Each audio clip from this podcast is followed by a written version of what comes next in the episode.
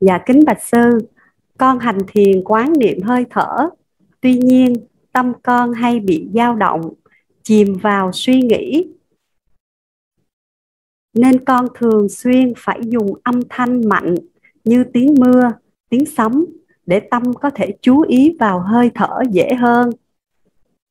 Về lâu dài, con có bị lệ thuộc vào nó không ạ? À? Xin sư chỉ dạy giúp con ạ. À. Rồi. Khi mà mình hành thiền hơi thở thì cái đề mục á, cái đề mục của mình là hơi thở thì mình chỉ an chú trên cái hơi thở thôi. Còn mình không nên hành thiền theo cái tiếng mưa hay cái tiếng âm thanh, tiếng sấm sét gì cả. Nếu như quý vị hành thiền hơi thở hoặc là quý vị ờ, cái đề mục của quý vị là hơi thở thì quý vị chỉ ở trong cái phạm trù của hơi thở thôi sư lấy ví dụ nè ví dụ như bây giờ mình hành thiền định đi mình hành thiền quán thân, mình hành thiền định, thì cái đối tượng của thiền định nó là hơi thở ra, hơi thở vào. Thì cái đối tượng của hơi thở ra, hơi thở vào thì mình chỉ an trú trong cái hơi thở ra, hơi thở vào thôi.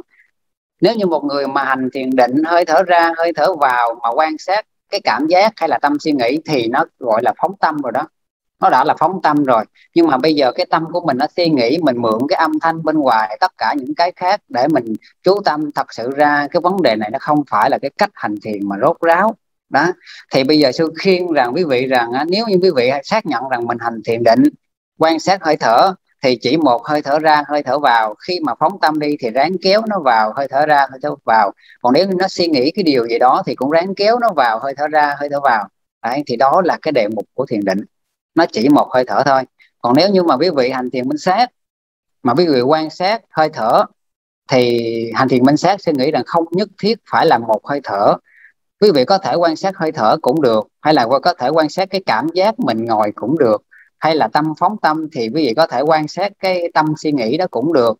Đó, thì đó là đối với cái thiền tứ niệm xứ. Tại vì cái thiền tứ niệm xứ cái đề mục của chúng ta là gì? Đấy. Bây giờ sẽ nói cái tứ niệm xứ nè. Trước hết quý vị phải biết cái đề mục của thiền tứ niệm xứ nó có bao nhiêu. Đấy thứ nhất là bây giờ tứ niệm xứ á, khi mình hành thiền tứ niệm xứ là mình an trú trên có thể là thân thọ hoặc tâm hoặc pháp nó tùy theo mình. Mình muốn an trú trên cái đối tượng nào mà mình cảm thấy như là nó nổi trội nhất thì mình an trú trên đối tượng đó.